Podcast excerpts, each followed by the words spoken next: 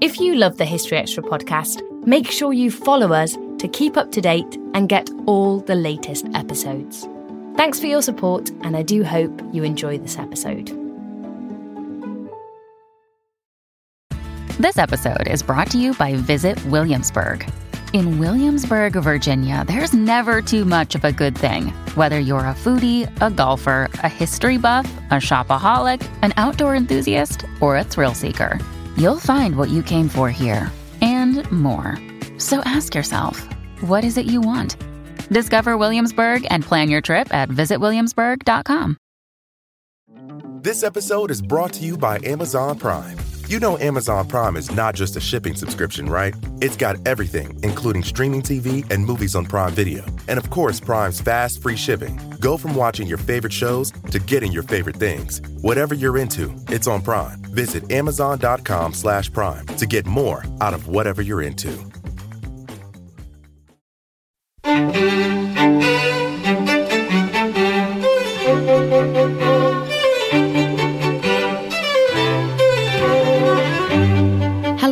Welcome to the History Extra podcast from BBC History Magazine, Britain's best selling history magazine.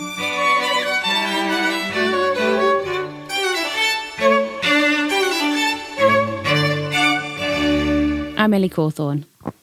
Back in February 2020, we were joined on the podcast by the historian Frank McDonough to discuss the first volume of his History of the Third Reich, The Hitler Years, which ended after Germany's comprehensive military defeat of Poland in 1939. Since then, Frank has published the second volume of The Hitler Years, and that's what he's joining us to discuss today. Called Disaster, this volume considers the years 1940 to 45, charting how the Third Reich fell from the peak of its power in 1940 to Hitler's death and the disastrous Battle of Berlin. Putting the questions to Frank was our acting digital editor, Eleanor Evans. Fantastic. Um, so thanks so much for joining us again, Frank, to talk about the latest volume of, of the Hitler Years. Yes, it's nice to be here. This, the second part. Yes, uh, and we last year we began um, by talking about the the chronological approach that that you take to to the, this history. Um, but for those who are coming to this episode first, or, or um, perhaps listeners new to the podcast, um, I hope we could start perhaps by talking a little bit about that approach again and the time that's covered in this spe- this second volume. Well, when I thought about doing a general history of the Third Reich, because I'd written so many other books on aspects of the Third Reich it struck me that you know there'd never been a book that just covered the actual period 1933 to 45 most of the other books had gone way back into hitler's early life and making the emphasis on hitler and the early nazi party and the weimar period. So i thought i'll start it in 33 and end it in 1945 and many of the other books had been thematic. For example, Richard Evans's um, three volume history had been thematic. He looked at different themes rather than going chronologically. The most famous um, chronological study is William Shirer's famous, you know, Rise and Fall of the Third Reich, but that's largely out of date, really. And he, he didn't have access to most of the archives that became available, you know, after the 1960s. Um, then you've got the biographies, of course, which take many of them take a, a, chronological approach as well. But again, we have to emphasize that they are biographies. People keep coming back and saying, "Oh, what about Ian Kershaw?" Well, Ian Kershaw's book is a biography. This book is a history of the Third Reich. It's a history, therefore, of Germany in that period. So it's it's much more broader. It's not just focused on on Hitler.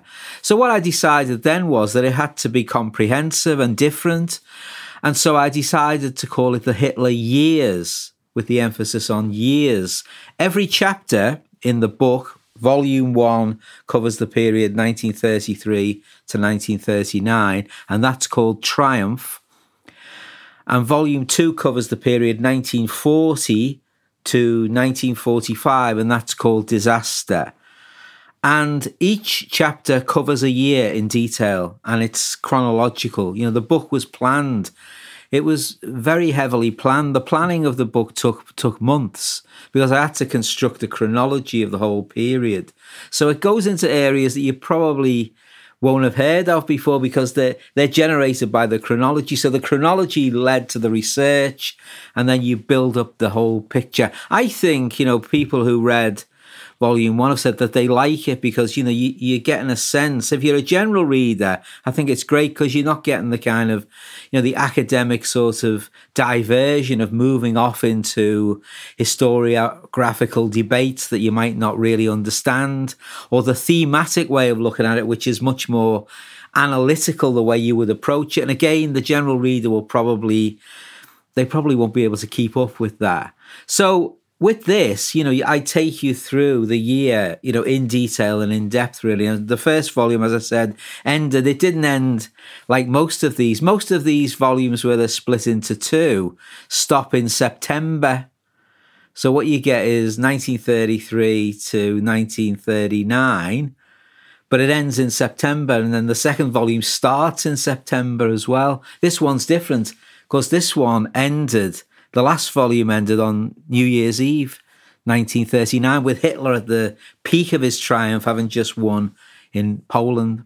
So, so before we go into a bit more into the into the history in each of these years, um, could we talk a little bit more about, you know, as a historian who's written thematic um, uh, books before, uh, uh, who's obviously very familiar with this history.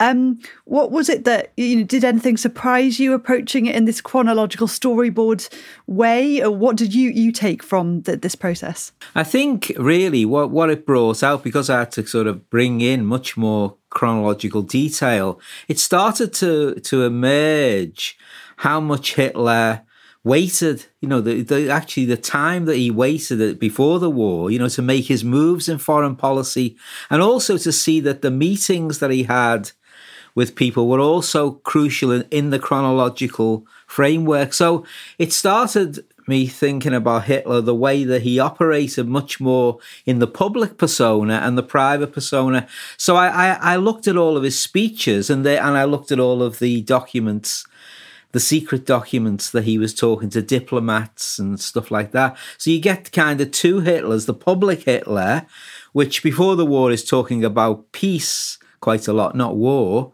And then, you know, the private Hitler who actually wants war. And it's quite clear that he's moving towards a series of plans that are going to lead with a clash with Britain and France. So I think that that came out much more clearly with this chronology than I, than I'd realised before. I think that in the second volume, Hitler really can no longer have this this um, public lie, if you like. He can no longer be sort of um, Dr. Jekyll anymore because everybody knows that he's Mr. Hyde by now. So it really takes away a lot of the kind of surprise that he had before. Everyone now knows what he's up to Everybody knows that he wants to dominate uh, the world by force, and therefore what he says carries less weight with the Allies. The Allies aren't really interested in what he says. And even when, for example, after the defeat of Poland, he offers Britain and France a peace settlement. peace settlement. He's just destroyed Poland. And this peace settlement, it's a great settlement for Hitler as long as Britain and France, you know, accept um, you know, his defeat of Poland, then and he'll guarantee the British Empire. But of course, he doesn't realize, you know, Britain can't allow Germany to dominate the whole of Europe in return for a false promise that he's going to protect the empire because nobody believes that he'll keep any of his promises anymore. So I think it he has a lot of sort of his usual way of operating taken away by the start of the war.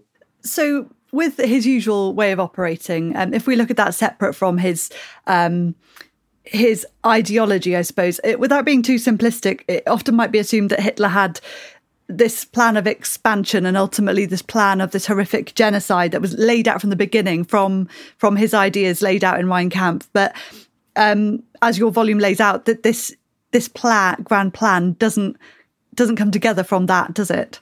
I think what I what I try to show, because it's shown in chronological detail, you can see that he does have a kind of um, what can you play a, a kind of framework which he's working on. But of course, he's moved away from his framework because if you go back to Mein Kampf, you know, his main aim in Mein Kampf is to get an alliance with Britain, which he never got, and also to actually destroy the Soviet Union and to gain territory in the Soviet Union.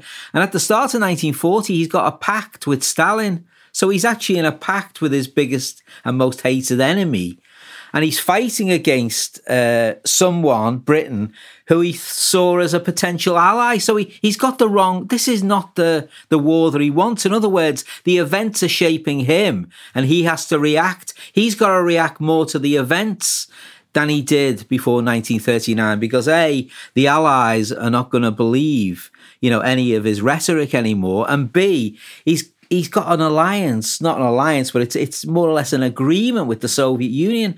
You know, if he wants to attack the Soviet Union, he's going to have to get out of that agreement, and therefore the events are key because they push Hitler into what he's going to do next now. So, in other words, instead of being the mastermind of the event, the master, like almost like Alfred Hitchcock, he's no longer the director of the events. He's more of an actor. He's reacting to what's happening in the world. And we see that quite a lot. He tries still to have some kind of plan, but he does move around quite a bit.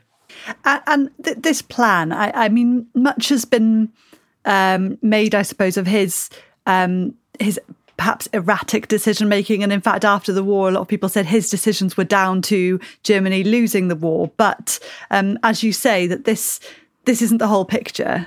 No, I mean, what comes out in the book is that the, the generals, the, the, of course, the generals who appeared at the Nuremberg trials, Hitler's generals, they gave a picture of the war which was wholly one sided, which was they were very efficient. They knew exactly what was going on. They could have won the war had Hitler not meddled in their decisions and destroyed them. I suppose one of them was uh, von Manstein. He wrote a book called Lost Victories. So by a title like that, you can tell that he thought Germany could win the war. And even at the Nuremberg trials, they kept saying, "Oh, we told him not to do this. Oh, we told him not to do that." But they went along with the with the um, attack on France, for example. They actually produced a detailed report which led to the attack on the Soviet Union. They also saw Slavs as second class citizens. They shared his anti Bolshevism as well they were not against, you know, the atrocities that were going on in the Soviet Union, even though they tried to say they were not. They actually were. So I think in this book, you, you see that a lot of the decisions actually are collective decisions. Hitler doesn't make all the bad decisions. He sometimes makes good decisions. A good example of this is in the chapter on 1940 when it when in January 1940, uh, a, you know, a, a, German reconnaissance plane crashes um, at a place called Mechelen, and uh, the pilot on board has the plans for the attack on the west called Case Yellow. And in those original plans, the attack was going to go through Belgium and then on to France, similar to 1914. So Hitler then is faced, it's called the Mechelen incident. Hitler's now faced with maybe he thinks we need to change this plan. And von Manstein, he comes up with a plan, a different plan. He says, well, now the Allies know that we're going to attack through Belgium. Let's attack through Belgium, but make it a diversion to another attack. And he suggests something very bold, which is to go through the Ardennes forest, bridge the River Meuse, and then travel using tanks as the, as the spearhead all the way to Dunkirk. And that plan comes off, and Hitler adopts that plan. Now, Von Manstein actually was more or less he was furloughed uh, after the uh, attack on Poland. He was he was kept to the sidelines because his ideas were seen as too radical. He produced a number of memoranda suggesting this plan, and all the generals, the leading generals, said, "Oh, it won't work. It'll, it won't. It won't work. You know, if we don't bridge the River Meuse." Then we're finished. And, and he said the Allies will know that we're going to go that way. And they, if they use their aircraft, they can destroy us getting across the river. But eventually he goes for that plan. Now that plan pays off and it wins the Battle of France. So that, that that's where Hitler gambles on a plan that grew out of this, what we said before. He didn't plan all this the fact that the aeroplane went down and the plans came into the possession of the Belgians and then the Allies, he had to change the plan. So you see, Hitler pretty good there at improvising. He improvised quite well, still carrying on what he'd done before the war started. So there you have the first victory. In a way, it's a tactical victory. It's not a military overwhelming victory. It's a tactical victory. So these decisions, then, um, h- however they can be um, characterized or judged, um, they he's very, very focused on the military activity on, on all of the fronts that that um, emerge throughout this this conflict. What what's happening on the domestic side of things? How involved is he there? He's not involved at all. In fact, you know, domestically, he takes hardly any interest in what's going on domestically. So what happens is the individual ministers and ministries they start taking their own decisions. The individual Gauleiters they also start taking their own decisions as well. The local Nazi parties they also start taking their own decisions. So what you've got is kind of two wars. Hitler obsessed with the military planning and staying in his, you know, he has this um, military headquarters at Rastenburg, which is in East Prussia, and he stays there. He does move to another military headquarters at Vinnitsa for a brief period, but he's mostly in this military headquarters there for most of the war. He spends very little time in Berlin and he gives less and less speeches. And as we know, speech making was one of the greatest ways that he built up his popularity. So the German public have a kind of figure who's a bit remote now. He's more remote. He's not out there. He's not, he's not present at the government center in Berlin. He's not taking the major decisions. I think something like 90% of all the ministerial decrees, Hitler didn't even sign them. They came from those ministries. So what you've got at home, you've got kind of administrative chaos at home, which Hitler is not coordinating. He wasn't coordinating government before the war because he got rid of things like the cabinet. And that becomes a problem as the war emerges. If Hitler, you know, being pressed by people like uh, Goebbels and Goering to take more interest in the home front, and he's not really interested in the home front. He's obsessed by the war. Um, war becomes a, an addiction for Hitler. In a way, I think this is this is the point that I make about Hitler. Hitler wants to win the battles as they come up, but he doesn't have any real long term strategy of what he's going to do. It, it, it's it's like a kind of um, expansion without any objective. What's the overall objective? He doesn't ever seem to outline what the overall objective is. He just carries on from one set of events to another set of events, one sort of plan to another plan. I mean, he does exhaust the first plan before moving on to the next plan, but then you're not sure, you're never sure what is the aim. Which is pretty at odds with that um, idea of a master plan laid out in the 1920s and Exactly. I mean, this is where the, the idea of him as a master planner falls down. It falls down over a master planner is surely not indecisive. I mean, it's like going on holiday as a child with your dad. Probably this probably did happen that he was driving the car and he thought, "Where shall we go today?" And then everyone in the car says, "Let's go here, let's go there." And he's going, "Oh, I don't know which where where shall I go?" And there's a little bit of that about Hitler. There's a little bit of that indecisiveness about him even though, of course, we see him as this clear minded dictator, but in the way that he carries out the decisions, there's a lot of kind of indecision. And he will shift from one position to another. Um, if we can go back to this, the point about devolution and delegation you just raised with the with the Gauleiters uh, and things like that.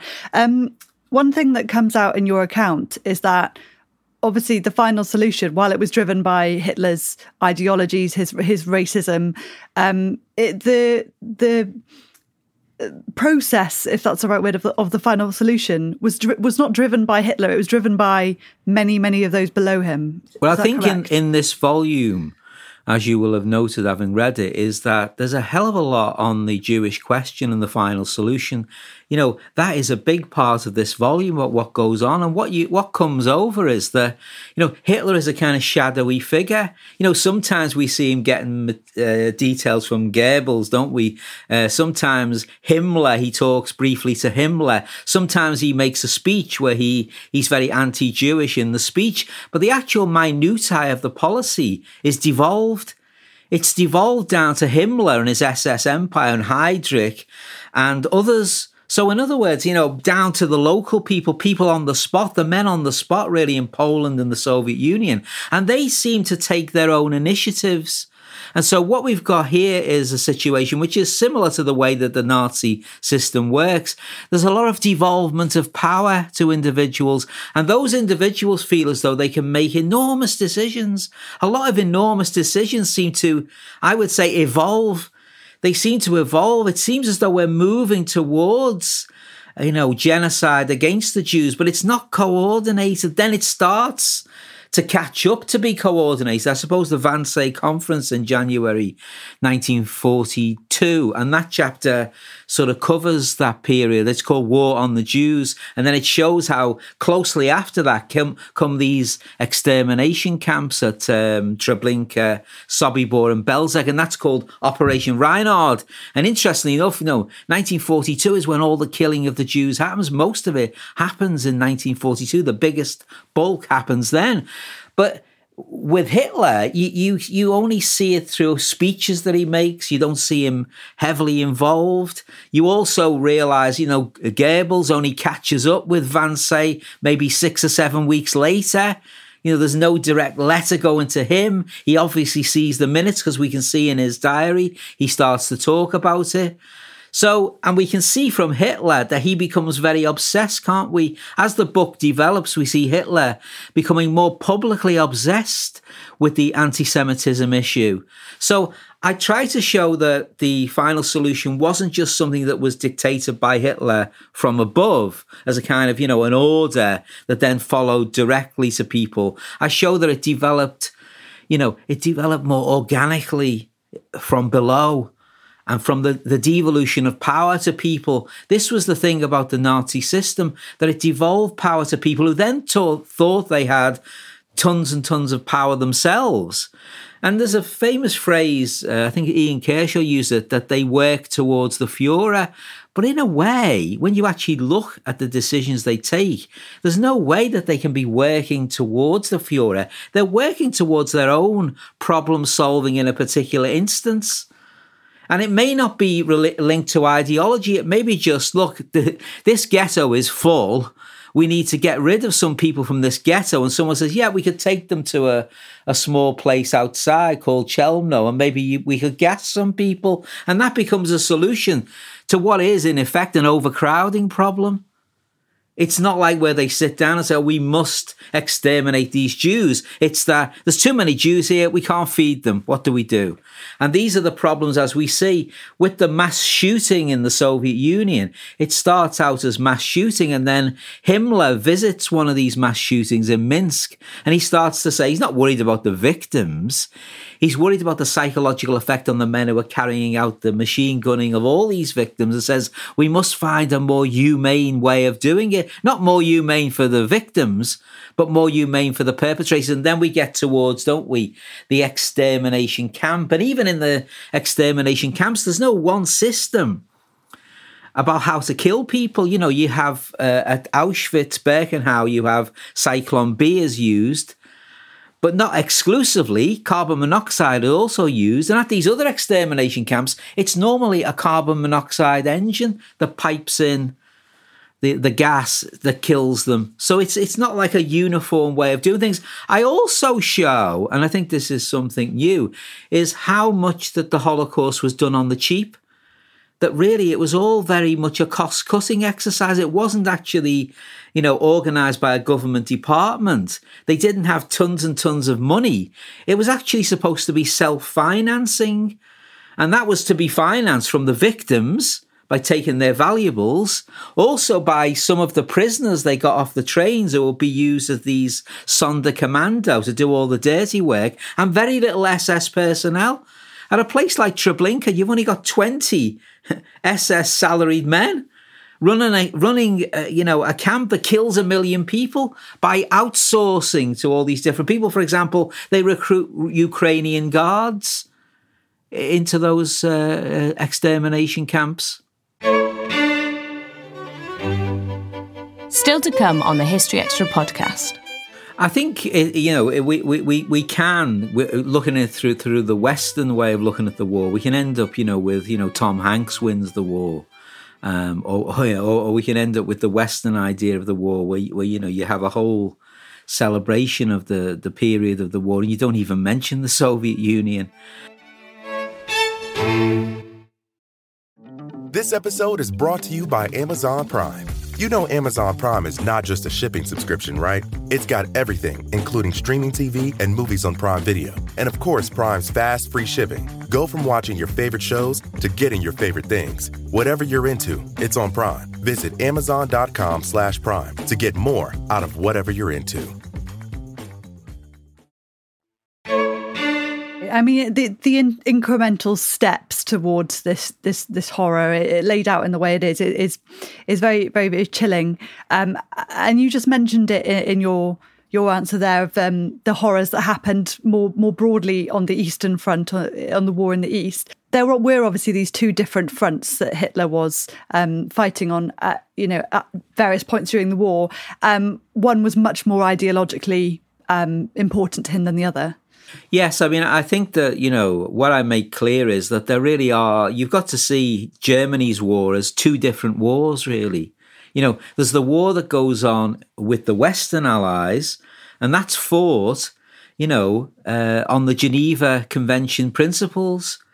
I mean, I know that you can laugh about the Great Escape and about you know the arguments over the chocolate and Richard Attenborough saying we haven't got our chocolate and where's our coffee and all of that kind of thing. But in actual fact, it's not very far from the truth because you know over ninety eight percent of British prisoners of war came home, whereas only thirteen percent of Soviet prisoners of war made it home and they were starved and they were they weren't given red cross parcels. There was no no red cross parcels. The geneva convention wasn't applied to the soviet union on the basis that the soviet unions themselves hadn't signed the Geneva Convention, but of course, Germany had signed the Geneva Convention and was also bound by it. And that came out of the Nuremberg trial. So that was a fallacious argument to say that they weren't bound.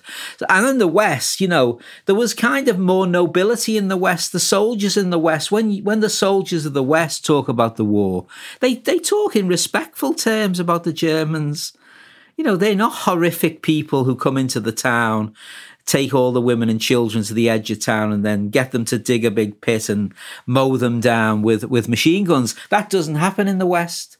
You see the difference just purely in the use of, say, something like flamethrowers, used massively in the attack on the Soviet Union in the German Soviet War, but, but used very sparingly in the West and not against civilians. And we don't see the same, there's not the same order to get all the civilians and kill them in the West. We don't see that at all. In Africa, it's a kind of, you know, it's almost like a nice cricket match, really. You know, and we have Rommel. You know, Rommel comes out of the war quite well because he was one of the few German generals, you know, who didn't engage on in atrocities because he wasn't on the Eastern Front. Of course, you know, had he been on the Eastern Front, I'm pretty sure he would have sanctioned atrocities. I think we sort of give this idea that because he wasn't there, you know, that he wouldn't have sanctioned atrocities, whereas all the generals who were on the Eastern Front did, who were very similar to him, and in fact, who knew him quite well. So I think we do have two wars, and it's much more brutal. I mean, I think that when you look at the, the two conflicts,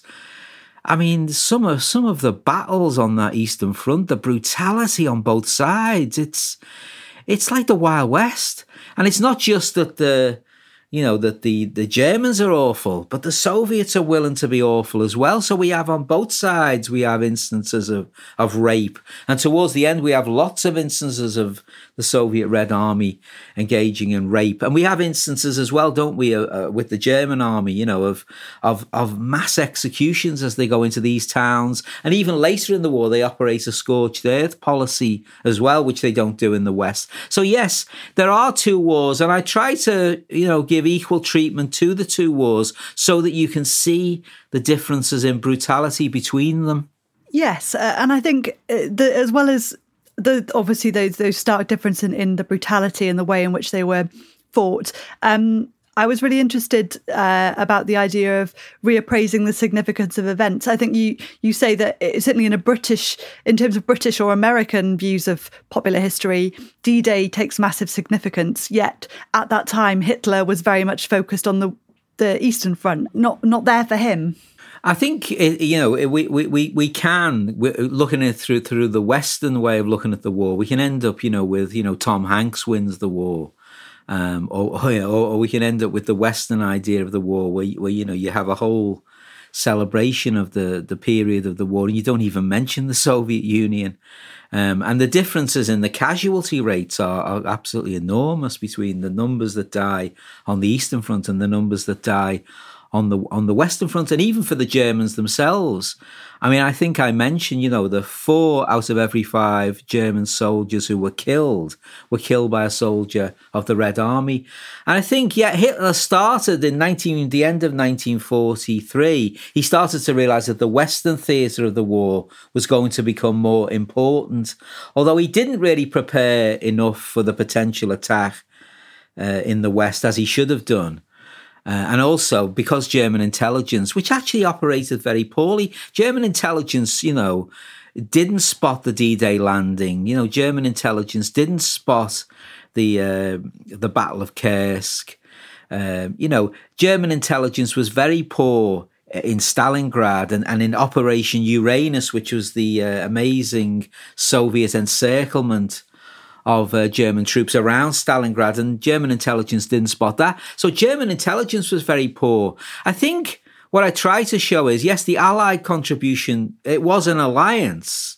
I mean, I do make that quite clear that it was an alliance, and you, you, we need to, we need to bring in the Soviet dimension because without the Soviet dimension and just having books that look at the West, then we don't see how big the war in the East was. And I think in this book, you can actually look, for example, I show all of the detail of uh, the D Day landings in, in great depth in the Battle of France, but I also show in enormous detail Operation Bagration, which is the huge Soviet attack that takes place three weeks after the D Day landing. And it's a huge attack. It pushes the German army back 300 miles.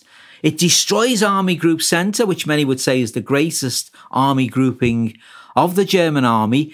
And it really, you know, by the end of, of you know, sort of August 1944, the Russians are, are, are at one side of the Volga. They've, they've moved that far, whereas the British and the Americans haven't got over the Rhine yet. So you can see that I try to show the two wars. And also, I also show probably uh, you know, for the British reader, that the Americans actually, as you as you can see from the latter part of the book, it's actually the Americans who make the big breakthrough, isn't it? After the after the D-Day landing, and they also make the big breakthrough over the bridge at Remagen, and then they make the big breakthrough, don't they, all the way? And they get Montgomery and they send him, don't they, to Hamburg, sort of pension him, him off in a way. And I think that was quite interesting to see how much the Americans, I, sh- I, show how the Americans start to learn about war. And in a way, the Americans and the Soviets are similar in the war, I think. The Soviets start to learn about war as the war goes on and start to get better at it. And then they start to get better at strategy. And it's same with the Americans, you know, in North Africa, they're, they're hopeless.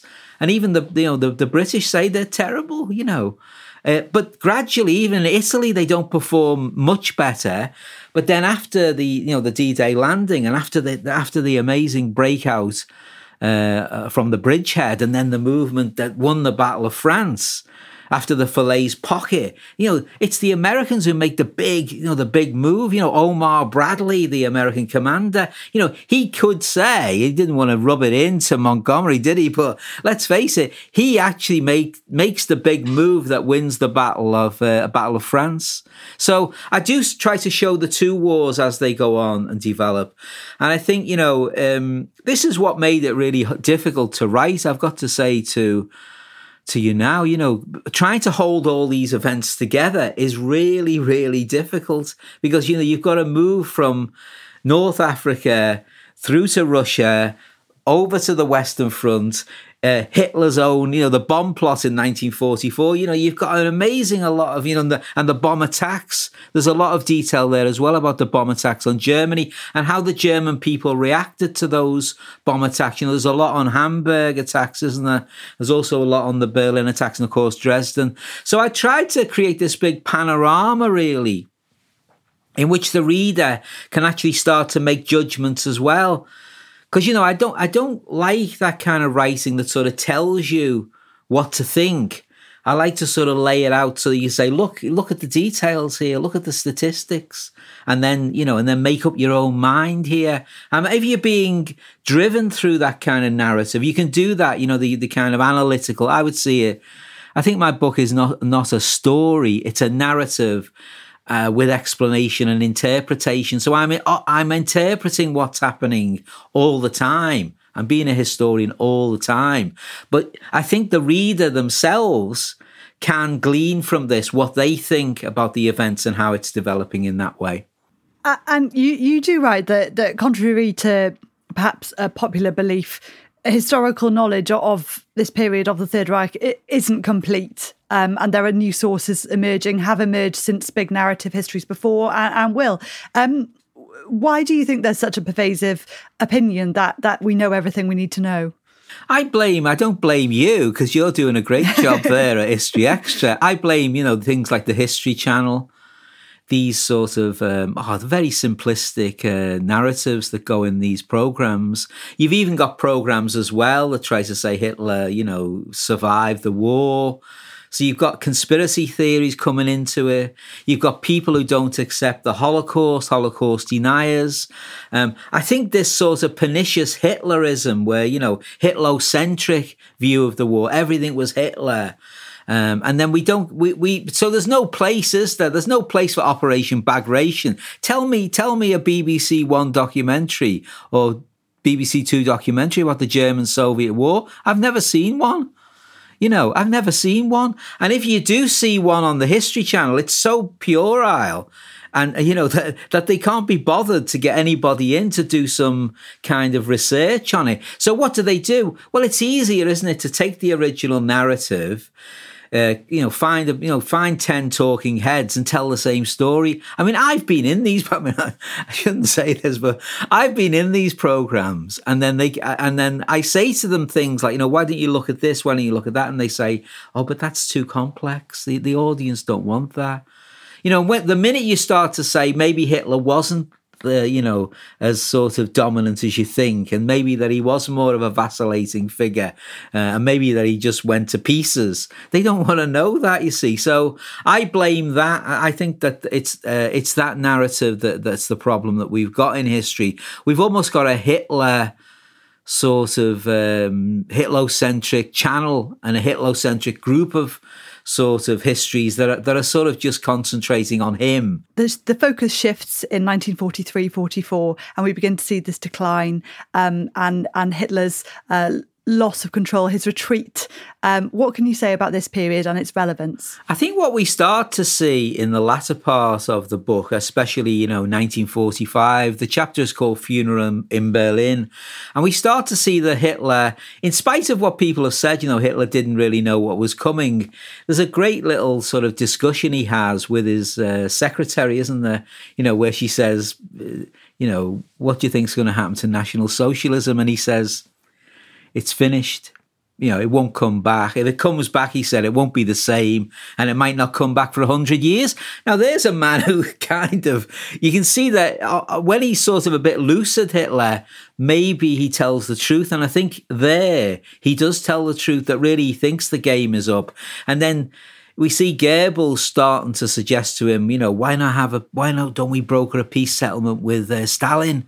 And then he says, why is he going to want a peace? And he's quite clear headed about it. He says, why is he going to want a peace settlement with me when he's winning the war? And he said, as for Roosevelt and Churchill, there's no chance that they're going to have a peace settlement with me. They've been spent the whole war attacking me. They're hardly likely, you know, they have to think about their public opinion more. And then we see him gradually, don't we, disintegrating in his health. And he ends up, doesn't he, in the bunker.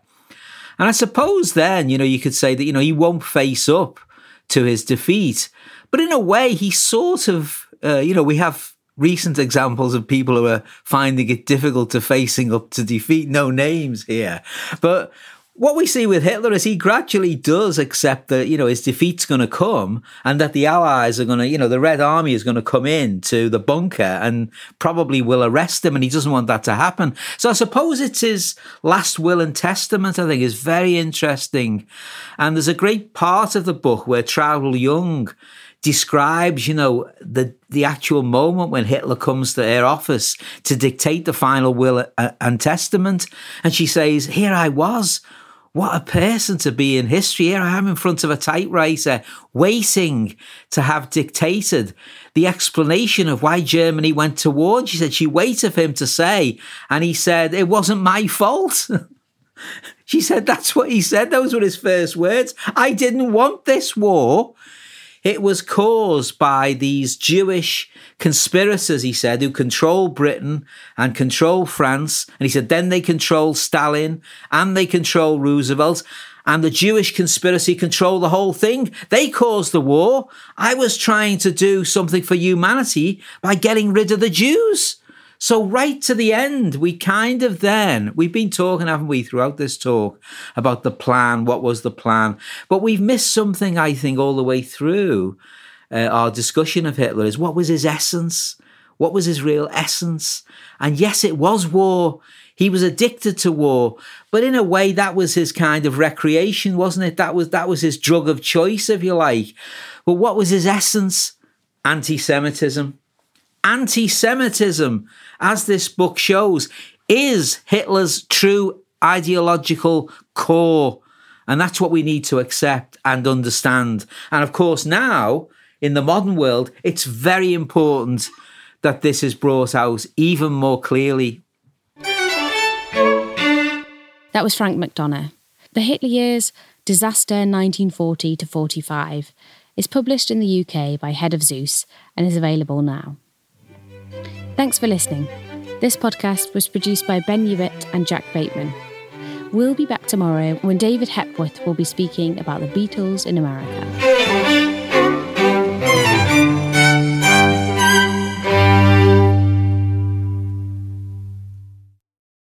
a collision between a Chinese jet and an American spy plane. He came and rammed into our left wing. With relations increasingly strained, what are the chances of things spinning out of control? The Western world was asleep. I'm Gordon Corera. I'll be exploring the friction in this most important of relationships and asking Has the West taken its eye off the ball?